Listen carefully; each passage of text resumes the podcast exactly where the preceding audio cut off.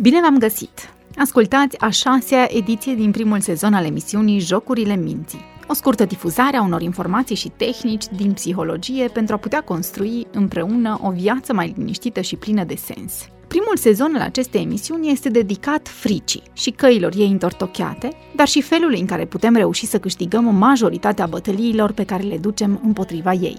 Sunt Raluca Anton, doctor în psihologie și psihoterapeut format în știința relațiilor și vă aștept în fiecare săptămână pentru a putea să vă cunoașteți mai bine. Ediția trecută am discutat despre felul în care putem învăța să ne punem întrebări și despre cum aceste întrebări ne pot ajuta să construim o nouă poveste în legătură cu felul în care gândim cu privire la fricile noastre. Cinci tipuri de întrebări am adus pe masa discuției. Ce dovezi am pentru gândurile mele, ceea ce eu cred este mereu invariabil adevărat, gândurile mele iau în calcul imaginea de ansamblu sau văd numai o bucățică mică, negativă din ceea ce se întâmplă, mă ajută cu ceva să gândesc în acest mod, de unde vin aceste gânduri, care este povestea lor, cum s-au construit, cum m-au însoțit de-a lungul anilor și cum mă afectează acum. Vă spuneam că următorul pas în abordarea fricilor noastre este să discutăm despre comportamente. Dacă până acum am abordat mecanismele și am învățat puțin câte puțin să le abordăm, să le discutăm, acum învățăm să lucrăm cu un asociat al emoțiilor, și anume comportamentul. Aceste comportamente, dacă ar fi să le împărțim în două categorii mari, pot fi funcționale sau disfuncționale. Mai exact, sunt comportamente care mă ajută sau mai degrabă mă împiedică din a mă dezvolta sau din a mă simți așa cum îmi doresc eu. Cel mai frecvent comportament în anxietate este evitarea. Practic, evit orice context care îmi amintește sau care mă chiar expune fricii pe care eu o am. Dacă, de exemplu, mi este foarte frică de un examen pe care îl am mâine și îl văd ca fiind un pericol, atunci tendința creierului meu, care vrea să mă apere de orice pericole din mediu, va fi să fug de situația care îmi generează frică. Și ajung să-mi spun, într-un mod atât de natural, lasă că e mai bine să merg în septembrie, voi fi sigur mult mai bine pregătită decât acum parcă nu mă simt foarte stăpână pe informații. Vara va fi o perioadă bună pentru a le stăpâni. Și uite, parcă încep să și răcesc. Ce fac, de fapt? Construiesc o altă poveste care să mă ajute să nu simt acele emoții intense.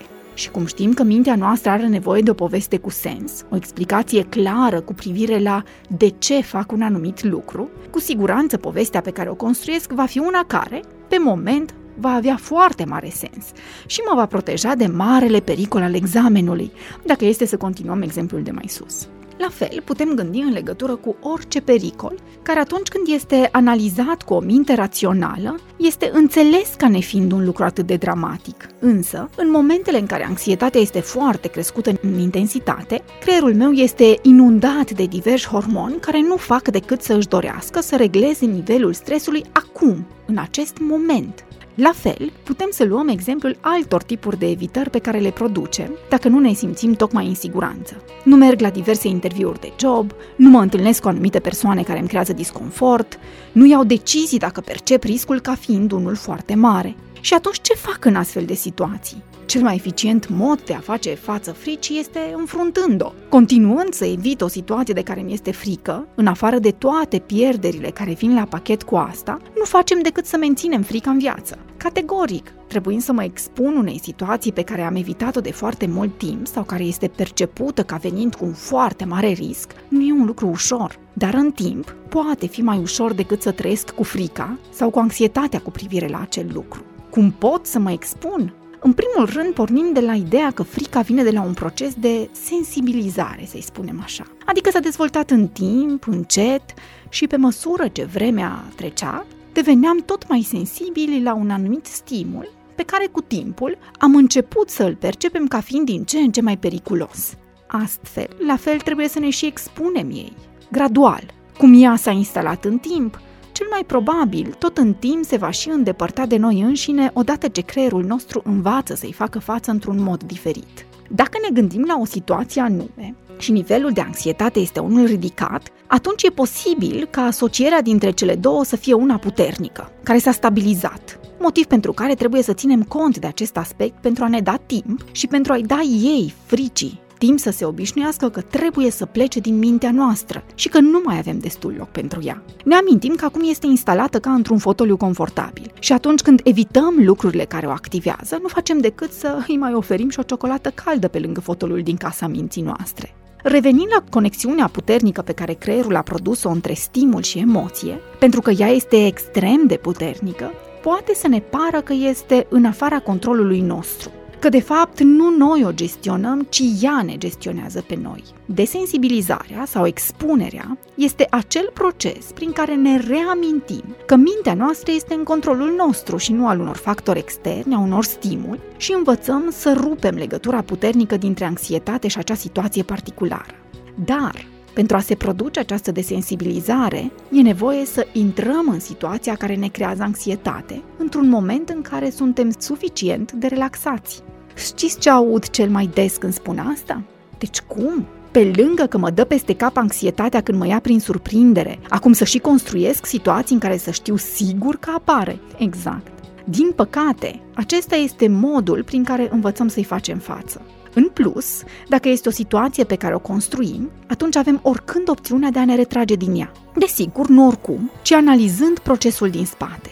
Ce s-a întâmplat, ce mi-am spus, ce am făcut, ce am simțit de am hotărât să dau un pas în spate. Exact așa cum am discutat și în întâlnirile noastre anterioare, pe care dacă nu le-ați ascultat până acum, o puteți face pe www.ralucanton.ro. Ei bine, ce facem de fapt? Avem două obiective. Unu, să ne dezvățăm creierul de acea conexiune puternică între o situație fobică, care ne creează frică, și frica în sine. Și doi, construirea de noi asocieri între stări de relaxare, de siguranță, de control în legătură cu acea situație care înainte era percepută ca fiind de pericol. Realizând într-un mod repetitiv acest comportament, într-un context de, hai să spunem, relaxare sau de mai mare liniște mentală, într-un final vom reuși să depășim acea tendință a minții noastre de a percepe acel eveniment ca fiind unul periculos și treptat, frica se va reduce în intensitate și în frecvență. Cu cât reușim să ne antrenăm mai mult această stare de liniște în legătură cu diverse lucruri ale vieții noastre, care ne dăm seama în momente raționale că nu necesită un răspuns emoțional atât de dur, cu atât reușim să scădem nivelul fricii. De multe ori, când vine vorba de frici, așa cum auzim și de la cei din jurul nostru, nimic nu funcționează mai bine decât să le înfrunți. Diferența în reușită o face felul în care le înfruntăm, conștient și în părți mici, și felul în care mintea noastră înțelege și analizează acest proces dându-i un sens, înțelegând care este scopul a ceea ce face. Pe de altă parte, dacă frica este una intensă și simțiți că vă este greu să vă expuneți în felul în care l-am discutat aici, vă reamintesc că acesta nu este un demers terapeutic, ci unul de cunoaștere a propriei persoane. Dacă emoțiile sunt foarte intense, atunci e nevoie să apelați la ajutor de specialitate.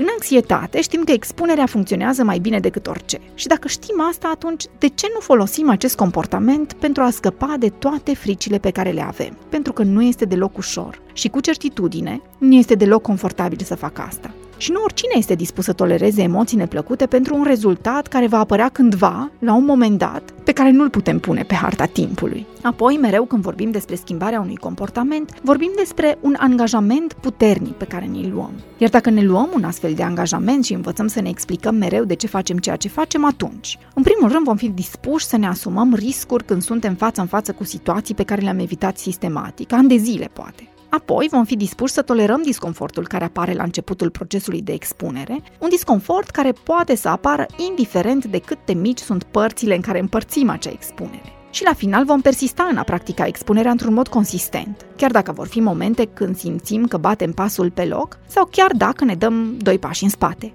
Cât timp? Atâta timp cât vom avea nevoie pentru a simți că suntem în controlul reacțiilor noastre și atâta timp cât va fi nevoie pentru a spune da, mă deranjează ceea ce se întâmplă, dar pot tolera acest disconfort și nu simt că frica mea îmi mai influențează atât de mult viața.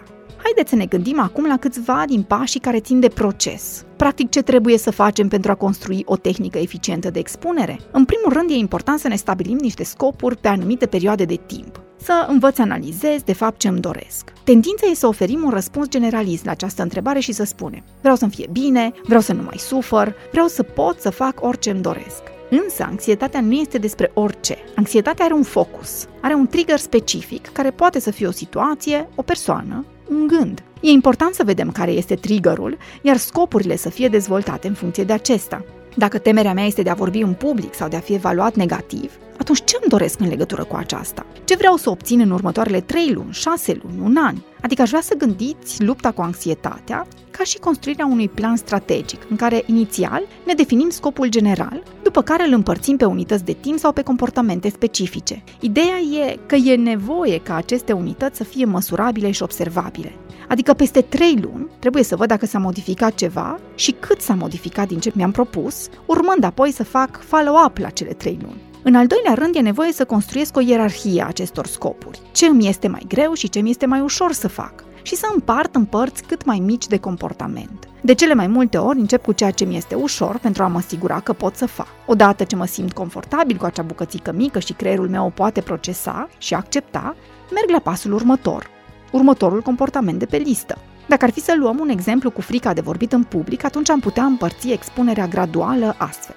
Merg în grupuri unde participanții se expun la acest comportament și doar analizez ce se întâmplă, îmi fac un discurs pe o temă care îmi face plăcere și îl susțin acasă în fața oglinzii, apoi îl prezint membrilor familiei sau unor prieteni care mă cunosc, apoi merg într-un grup mai mic și tot așa până îmi obțin scopul final. De asemenea, este nevoie să am suport în tot acest proces. Cineva cu cine să povestesc despre asta, un prieten, un membru al familiei. Știm că o nevoie principală a creierului este să simtă conectare. Dacă simte această conectare și în suferință și atunci când este greu, va gestiona acele momente dificile mult mai ușor decât dacă toate acestea s-ar întâmpla în singurătate. Cu certitudine, odată ce mă simt confortabil cu a face aceste lucruri, e nevoie să mă descurc și singură. Înainte de a mă expune in vivo, în situația reală, poate este ușor să încerc să mi-o imaginez să văd ce aș face, cum aș face, ce s-ar putea întâmpla, cum aș putea să mă simt, unde în corpul meu se va simți anxietatea, ce îmi va veni să fac și apoi cum voi implementa noul proiect de expunere. Ce facem prin acest exercițiu? Creștem predictibilitatea. Și știm că în anxietate asta este una dintre cele mai mari nevoi pe care le avem. După ce fac acest plan, îmi propun să mă expun folosind un sistem care ar suna cam așa. Mă expun, când simt că deja e dificil și pierd controlul, mă retrag, îmi revin și apoi continui. Și încerc să aplic acești pași la toate etapele de sensibilizări. Pentru a reuși e nevoie să-mi asum riscuri, să fiu dispusă să tolerez o anumită doză de disconfort, să evit să mă arunc în situații și să învăț să mă retrag, să am anumite recompense pentru comportamentele de expunere, să-mi fac un plan în avans, să am încredere în ritmul meu și să nu mă bazez pe cum ar trebui să fiu sau pe cum fac alții, să învăț să fac față primelor stadii ale fricii, să știu ce este, să învăț să duc dezbateri cu gândurile din spatele anxietății, așa cum am învățat în întâlnirea trecută, și să analizez dacă nu cumva ceea ce simt este foarte intens și poate este nevoie de ajutor de specialitate. Am discutat azi despre cum mă expun fricilor mele și care sunt comportamentele sau care este strategia pe care o pot adopta pentru a gestiona emoțiile pe care le simțim în diverse contexte.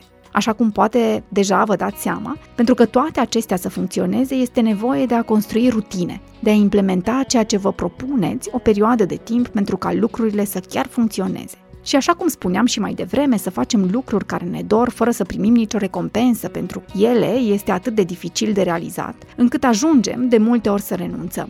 Pe de altă parte, știm că nicio cale către cunoașterea de sine nu este ușoară și nu mereu găsim panseluțe pe alei. E nevoie ca acum să discutăm despre temă și despre faptul că ce vă recomand este să găsiți un comportament care vă este greu de făcut și așa cum am discutat azi, să învățați să îl împărțiți pe segmente și să învățați să vă expuneți lui pas cu pas. În ediția următoare vă invit să povestim mai mult despre metodele pe care le putem folosi pentru a ne relaxa și despre cum prin diverse tehnici de relaxare putem să ne ajutăm mintea pentru a schimba comportamente și pentru a gestiona mai ușor emoții. Sunt Raluca Anton și vă invit în fiecare săptămână la câte un nou episod din Jocurile Minții. Până atunci vă doresc o viață cu sens.